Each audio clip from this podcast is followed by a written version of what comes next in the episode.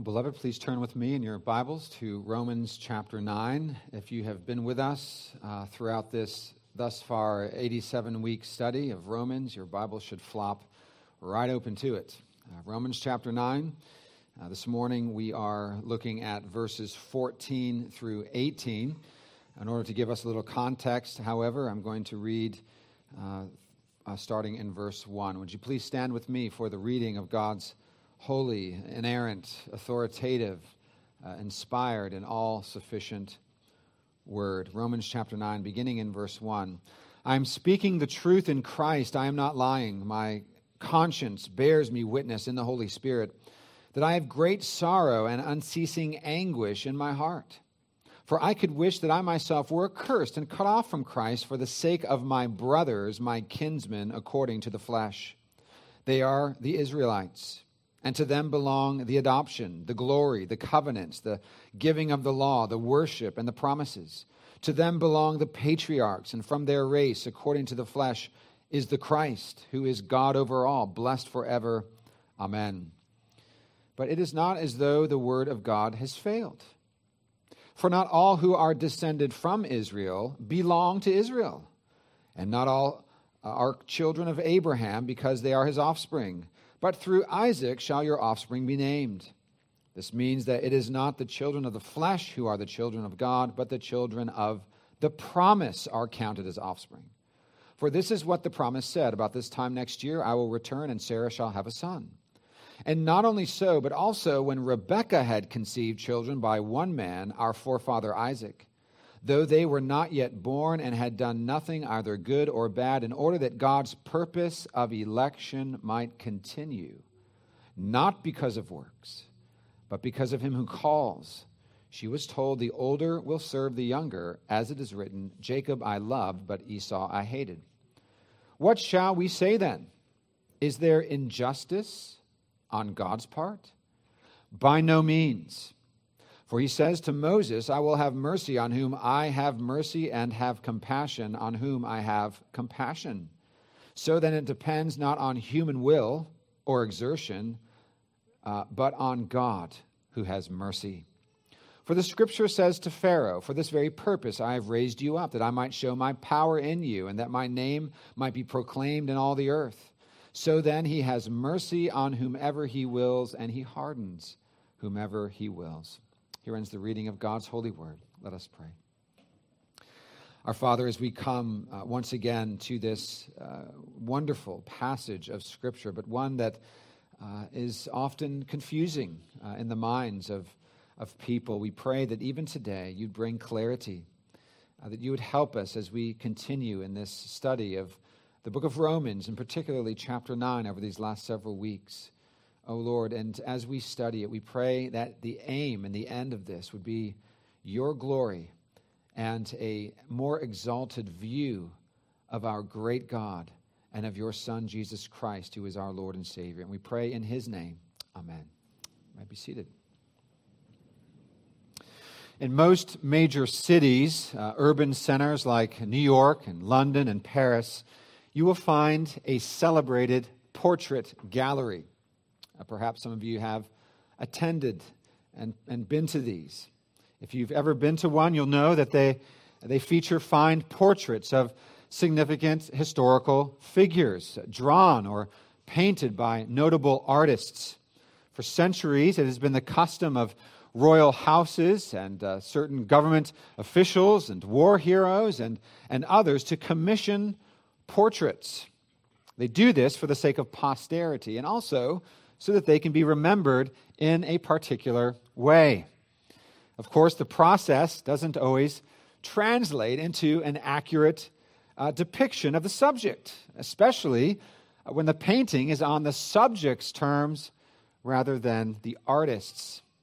For example, think about some of the 16th century paintings of King Henry VIII. Perhaps you've uh, been uh, over to uh, London and Cambridge and these places where you'll see these portraits, and uh, they are often uh, not very accurate. King Henry VIII is portrayed as being much skinnier than he actually was in real life. I suppose in our own day we have ways of manipulating photos to make ourselves look skinnier and, and flawless.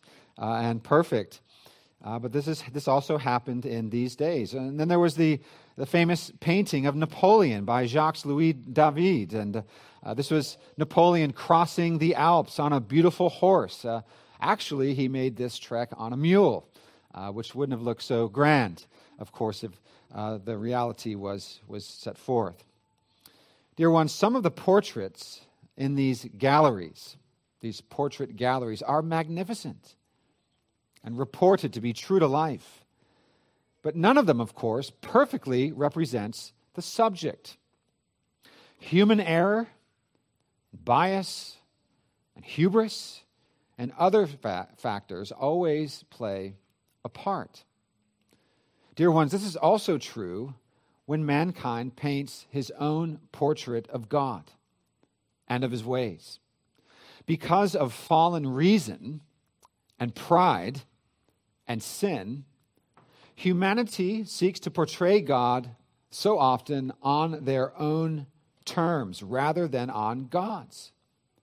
Instead of looking externally to Scripture for a true representation of God and his ways revealed by the Holy Spirit, humanity will often look within.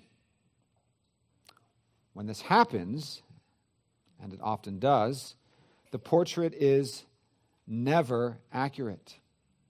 Never.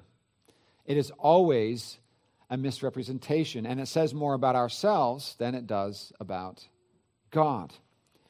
Dear ones, it's precisely because of this problem that the Apostle Paul draws attention to a question commonly asked in reference to the doctrine of election, but quite frankly, never should be. Never should be. Because this question, dear ones, is an irreverent one. And even according to some, it is a blasphemous one. The question is found in verse 14, and again is in reference to election. Anticipating what will arise in the minds of his detractors, Paul asks, What shall we say then? Is there injustice on God's part? Is there injustice on God's part? Is there unrighteousness with God. In other words, does God's sovereign choice of Jacob and not Esau to exercise divine freedom to show mercy to some and not to others make God unjust, unrighteous? Does this in some way make God unfair? What would be your response this morning? I might ask you as you think and contemplate this.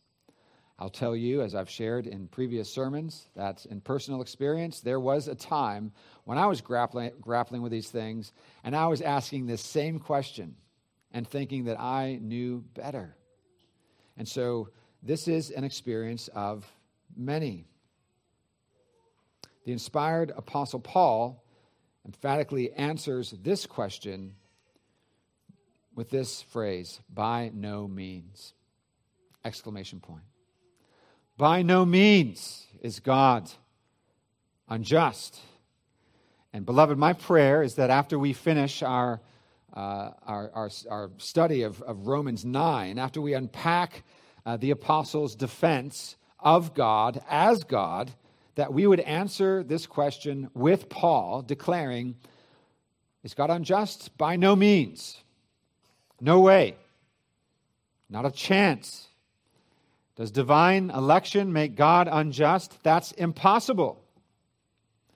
And I'm also praying that we would have the heart and un- understanding of the, the humbled King Nebuchadnezzar in Daniel chapter 4, when he expressed that God's, quote, dominion is an everlasting dominion, and his kingdom endures from generation to generation that all inhabitants of the earth are accounted as nothing. Now listen, and he does according to his will among the host of heaven and among the inhabitants of the earth.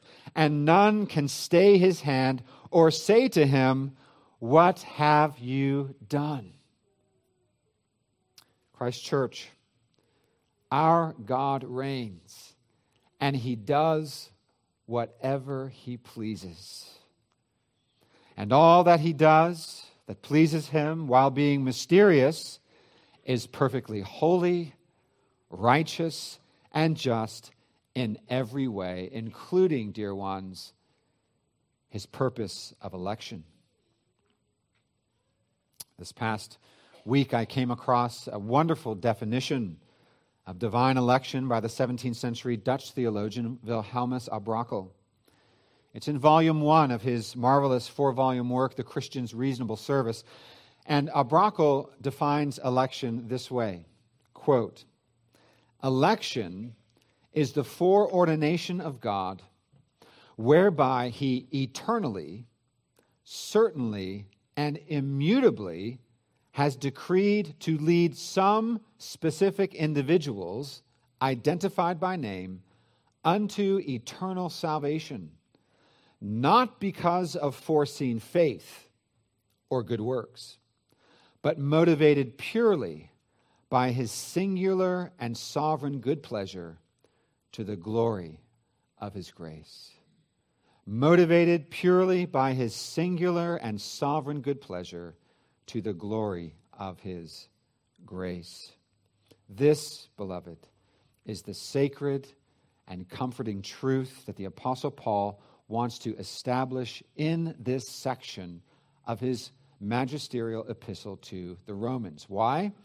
To establish that God's word indeed has not failed in relation to Israel's rejection of the Messiah. Also, that God is sovereign and free to exercise that sovereignty.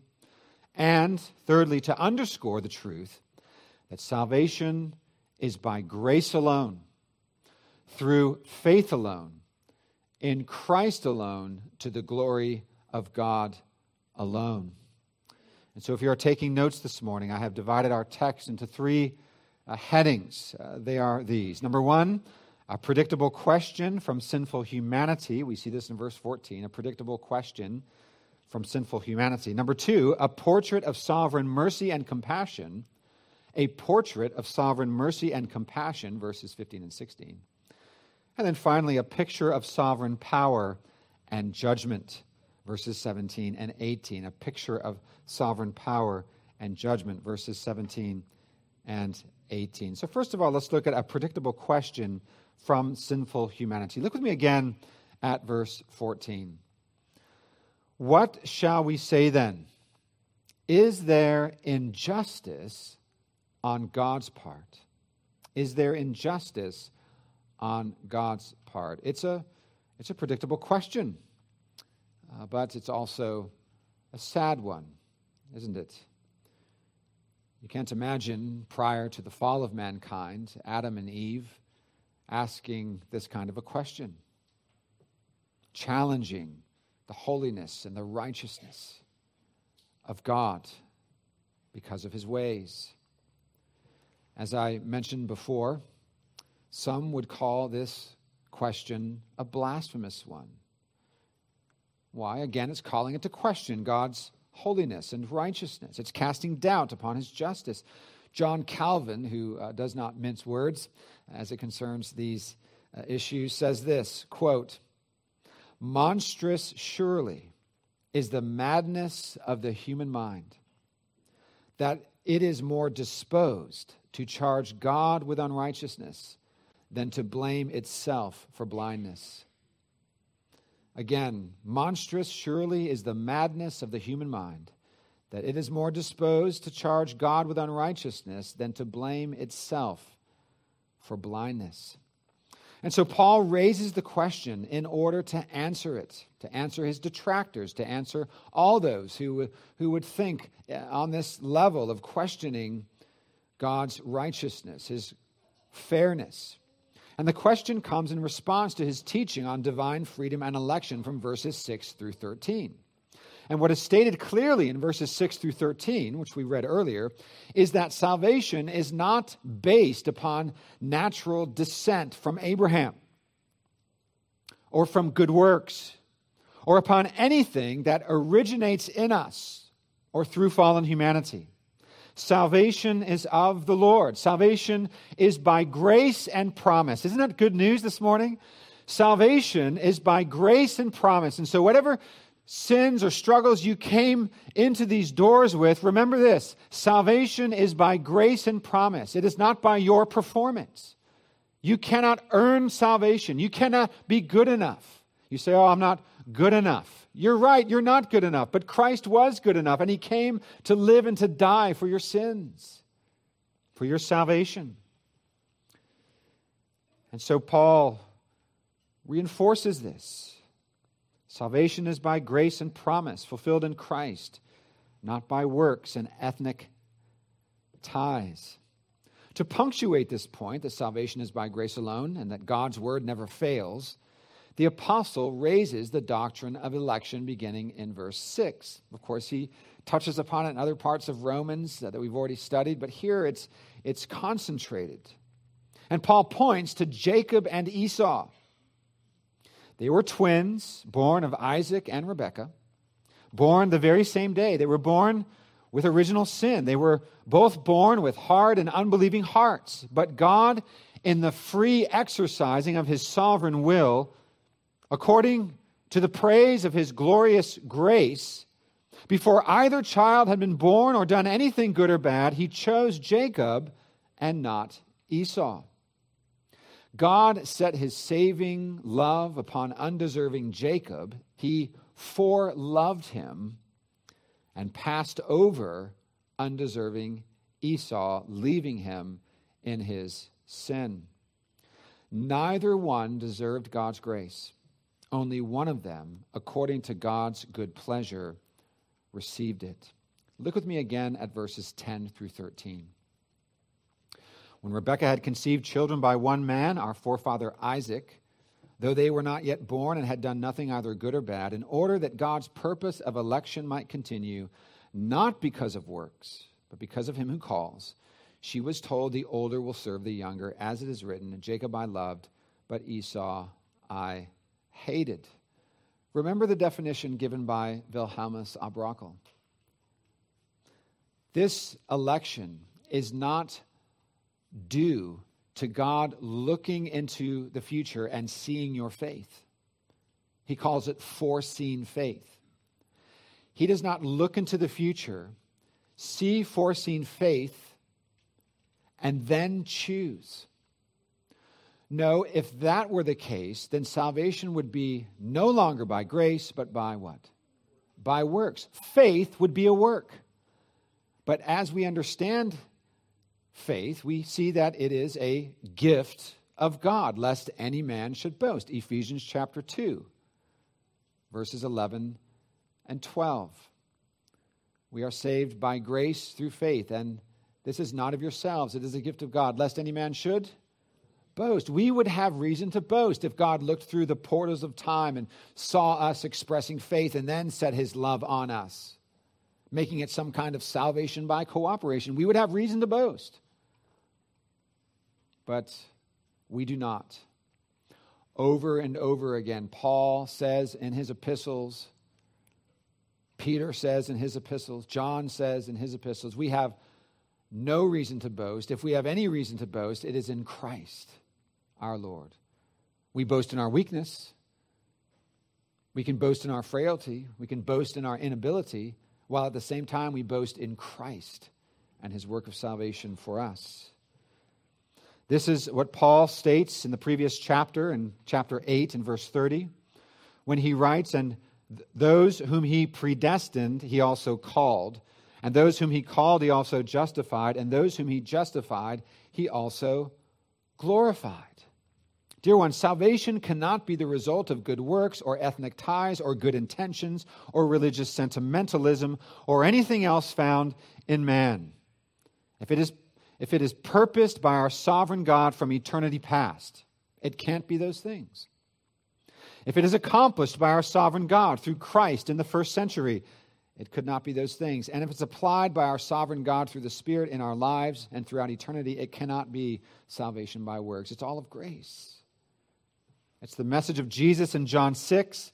It's the message of Paul in Ephesians 1. It's the message of Peter in 1 Peter chapter 1. It's the message of the entire Bible. God is sovereign, and he exercises his sovereignty according to his will and he is never unjust in doing so. And what a comfort it is that God is in control and not some tyrannical ruler somewhere, not some group somewhere, not our own hearts. Notice that Paul emphasizes this point that God is not unjust by highlighting his mercy. By highlighting his mercy. It's God's mercy that actually highlights God's truth and justice. This brings us to our second heading a portrait of sovereign mercy and compassion. Look with me at verse 15. For he says to Moses, I will have mercy on whom I have mercy, and I will have compassion on whom I have compassion. Remember, Paul is answering the objections that he knows will be raised by his countrymen, the Jews. And so he, he paints, or rather, he points to key Old Testament figures to illustrate his point.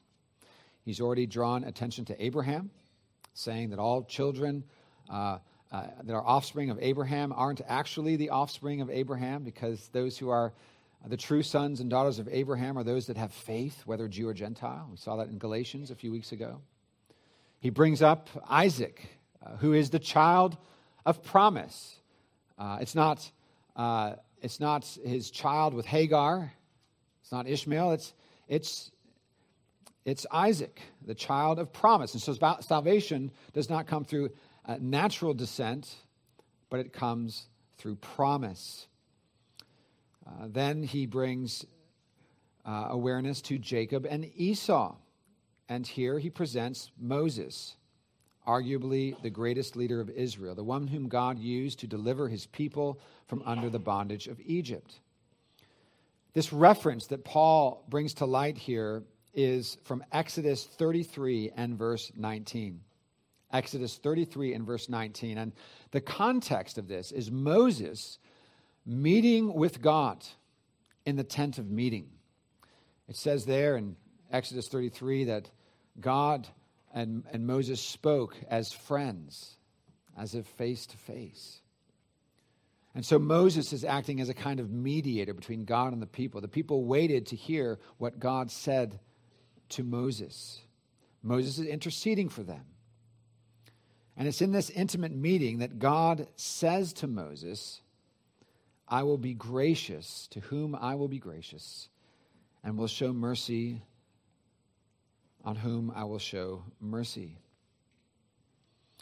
Dear ones, let this not be lost on you. Moses is a recipient of God's mercy and grace. You think about his life, the way the Lord protected him guided him, saved him, gave him a new heart, and then made him a leader of his people, Israel. He himself is a, a recipient of God's sovereign grace and mercy. And as Moses intercedes for Israel, a nation that would in the future become deeply idolatrous and wicked, God makes it clear that he will be gracious to whom he will be gracious and merciful to whom he will be merciful. Remember, Old Testament Israel received all these covenant promises, but there was always a remnant who believed those promises. To make it ever so clear, Paul then writes in Romans 9:16, so that it depends not on human will or exertion, but on God who has mercy. Dear ones, mercy, by definition, is that which is given to the undeserving, to someone who owes a debt of some kind. Therefore, it is not unjust or unrighteous for someone to give mercy to one person and not to another. It's perfectly within their,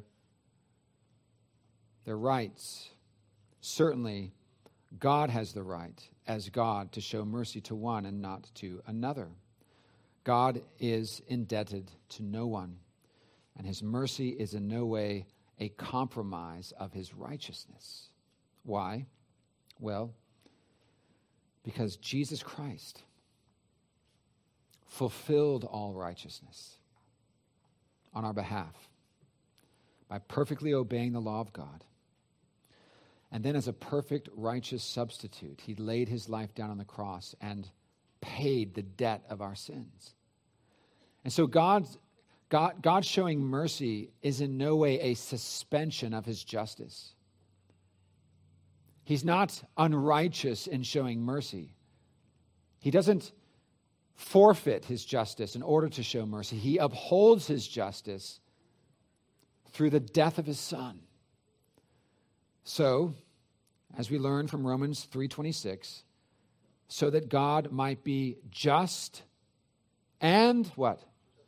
Justifier of the one who has what? Faith in Jesus.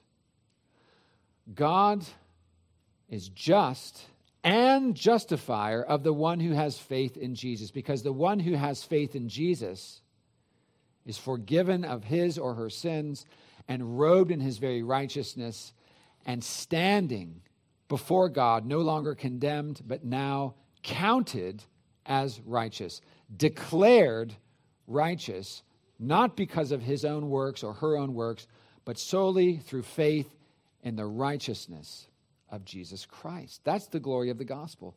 The gospel is not good news if it's do better and be better. The gospel is not good news if the minister says, Here's your list, now go do it, and come back and let me know how it goes. It is an atrocity when there are worship services and discipleship programs and ministries that do not emphasize at every step this glorious gospel of grace, which is the very center of the Bible's message from beginning to end. It is Christ. Spurgeon said, as all roads in England lead to London, so all passages of Scripture ultimately lead to Christ. And so God does not suspend his justice, he perfectly satisfies his justice in the gift of his Son for the unrighteous. United to Jesus Christ, we are clothed in his righteousness, and our sins have been atoned for. United to Christ, we are justified and adopted as sons into God's family. United to Christ, we are filled with the Holy Spirit and under spiritual renovation, whereby we are being conformed more and more to the image of Christ. United to Christ, we are objects of God's saving, sovereign mercy and compassion, and nothing, therefore, can snatch us out of his hand. Now, that is good news this morning.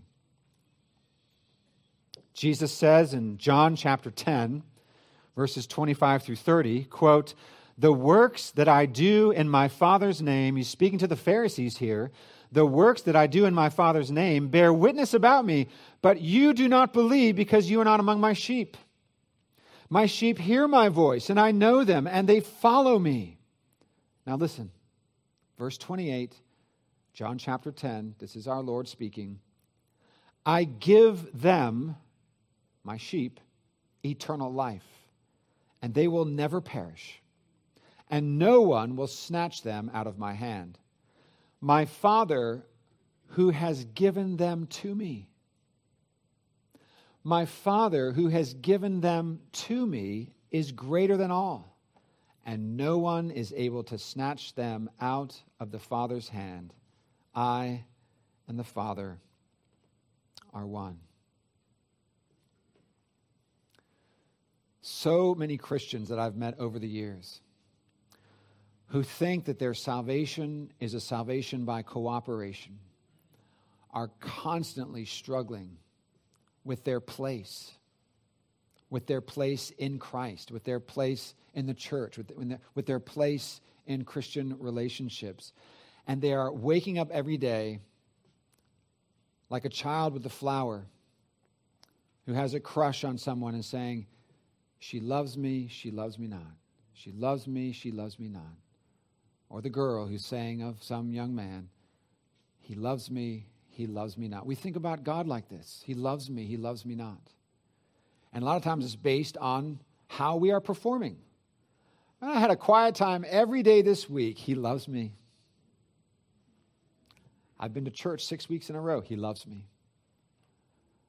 I haven't had a quiet time in two weeks. He loves me not. My zeal is at a low ebb. He loves me not. I've witnessed to three people this week. He loves me. I haven't witnessed to someone in three months.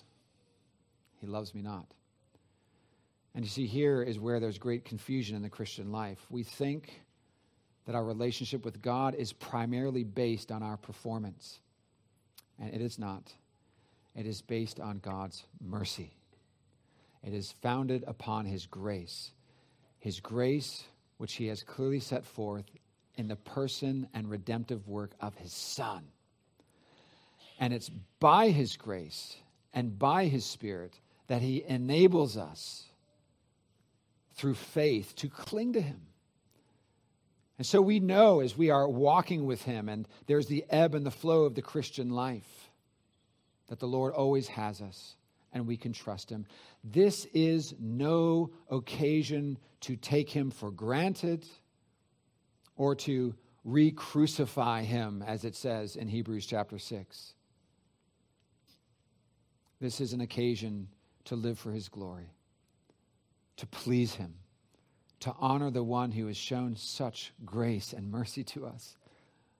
What do you want to do when someone gives you a wonderful gift? You want to thank them, you want to honor them, you want to please them. And so, what God has purposed by His grace, He will accomplish. And this is comforting news to our weary souls. Now, Paul isn't finished. He moves from Moses, one of God's elect, to Pharaoh, an enemy of God and an enemy to Israel. And here we have a picture of sovereign power and judgment, verses 17 and 18. Look with me at verse 17. For the scripture says to Pharaoh, For this very purpose I have raised you up, that I might show my power in you, and that my name might be proclaimed in all the earth. So then he has mercy on whomever he wills and he hardens whomever he wills. First, Paul highlights Moses and then Pharaoh. But why? Why does he do this? Well, here Paul quotes from Exodus again, this time from Exodus chapter 9 and verse 16. Exodus 9 16.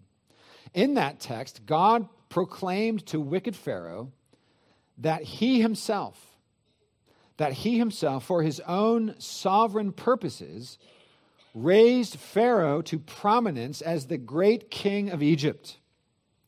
It wasn't ultimately the people of Egypt that raised him to prominence or his family ties or his personal giftings. No, it was the invisible hand of God that brought him to prominence, that placed him in his position.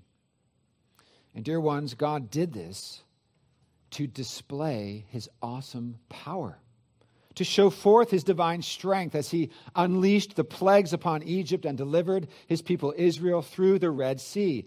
And God's name was indeed proclaimed throughout the earth as nations feared him when they heard about what he had done. God raises up pagan nations like Assyria and Babylon to carry out his will. We see this throughout the Old Testament. He raises up pagan kings, presidents, prime ministers, and dictators to accomplish his mysterious decrees. God has mercy on some, and he hardens others. This word hardens is sometimes hard to take, and it is because of misunderstanding. The word is understood as if God was hardening a soft, good, moral, and pliable heart. How could God do this to Pharaoh when he was such a good man, when he had such a good heart? This is what we think. But we know from Romans 1:18 through Romans 3:20 that Pharaoh did not have a soft, good and pliable moral heart. Nobody does. Nobody is born with this. Everybody is born with the light off. And so if the lights were off in the sanctuary, boys and girls, and I said, Hey, can you go turn the light off? Pastor, that's a strange question. The light's already off. I can't turn off what's already off. And the same goes for this. God hardened his heart, but his heart was already hardened. It wasn't as if the light was on and he turned it off, or that his heart was soft and he made it hard. No, we must understand this differently. When it says that God hardened Pharaoh's heart, it is conveying that as an act of divine judgment, he further hardened an already unbelieving heart. Why? So that he could display his power in delivering Israel from his hands. Think about Pharaoh's reactions to Moses every time one of these terrible plagues came. Pharaoh initially was like, Yes, just go, just leave, just go. And then you say, Nope, I changed my mind. And then another plague would come. And then that same cycle. Moses' heart was, was Moses' heart was hardened in his unbelief and his rebelliousness and his contumacy. Why? So that God could display his power over the heavens and the earth and show his love for his people. A similar principle applies in Romans chapter 1 when it states that God delivered the wicked over to their idolatry, lust, and wickedness as an act of judgment. God has what is called restraining grace in the world so that men and women are not as evil in their actions as they could be, so that everybody's not a Charles Manson or a Hitler. God restrains sin in the world. Praise God that He does that. He restrains the sin of evil men, but He also gives people over to it.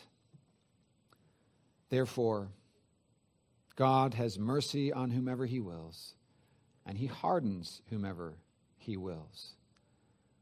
Beloved, God's thoughts are higher than our thoughts. His ways are beyond our ways. This is especially true as it concerns divine freedom and election in the salvation of sinners. Isn't this what moved the Apostle Paul to write at the conclusion of Romans 11? Turn with me in your Bibles to Romans 11, 33 through 36. I cannot wait to preach on this in a couple of years. Romans 11, 33 through 36. Of course, in Romans chapters 10 and 11, we have Paul continuing to talk about the, the mysteries of God's salvation in relationship to Israel.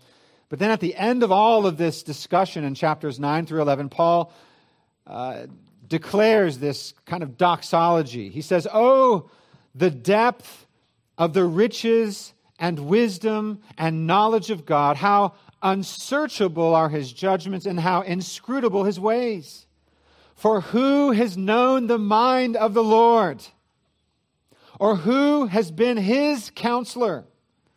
Or who has given a gift to him that he might be repaid?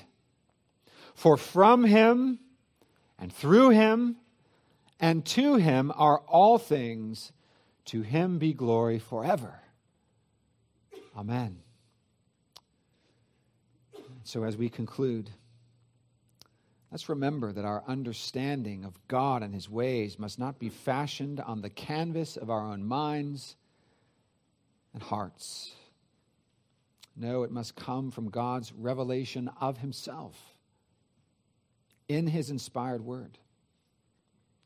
Bible commentator Robert Mounce explains that, quote, God's freedom to do that which is in accordance with his will does not sit well with many moderns whose philosophy of life stems from a combination of relativism and belief in personal autonomy.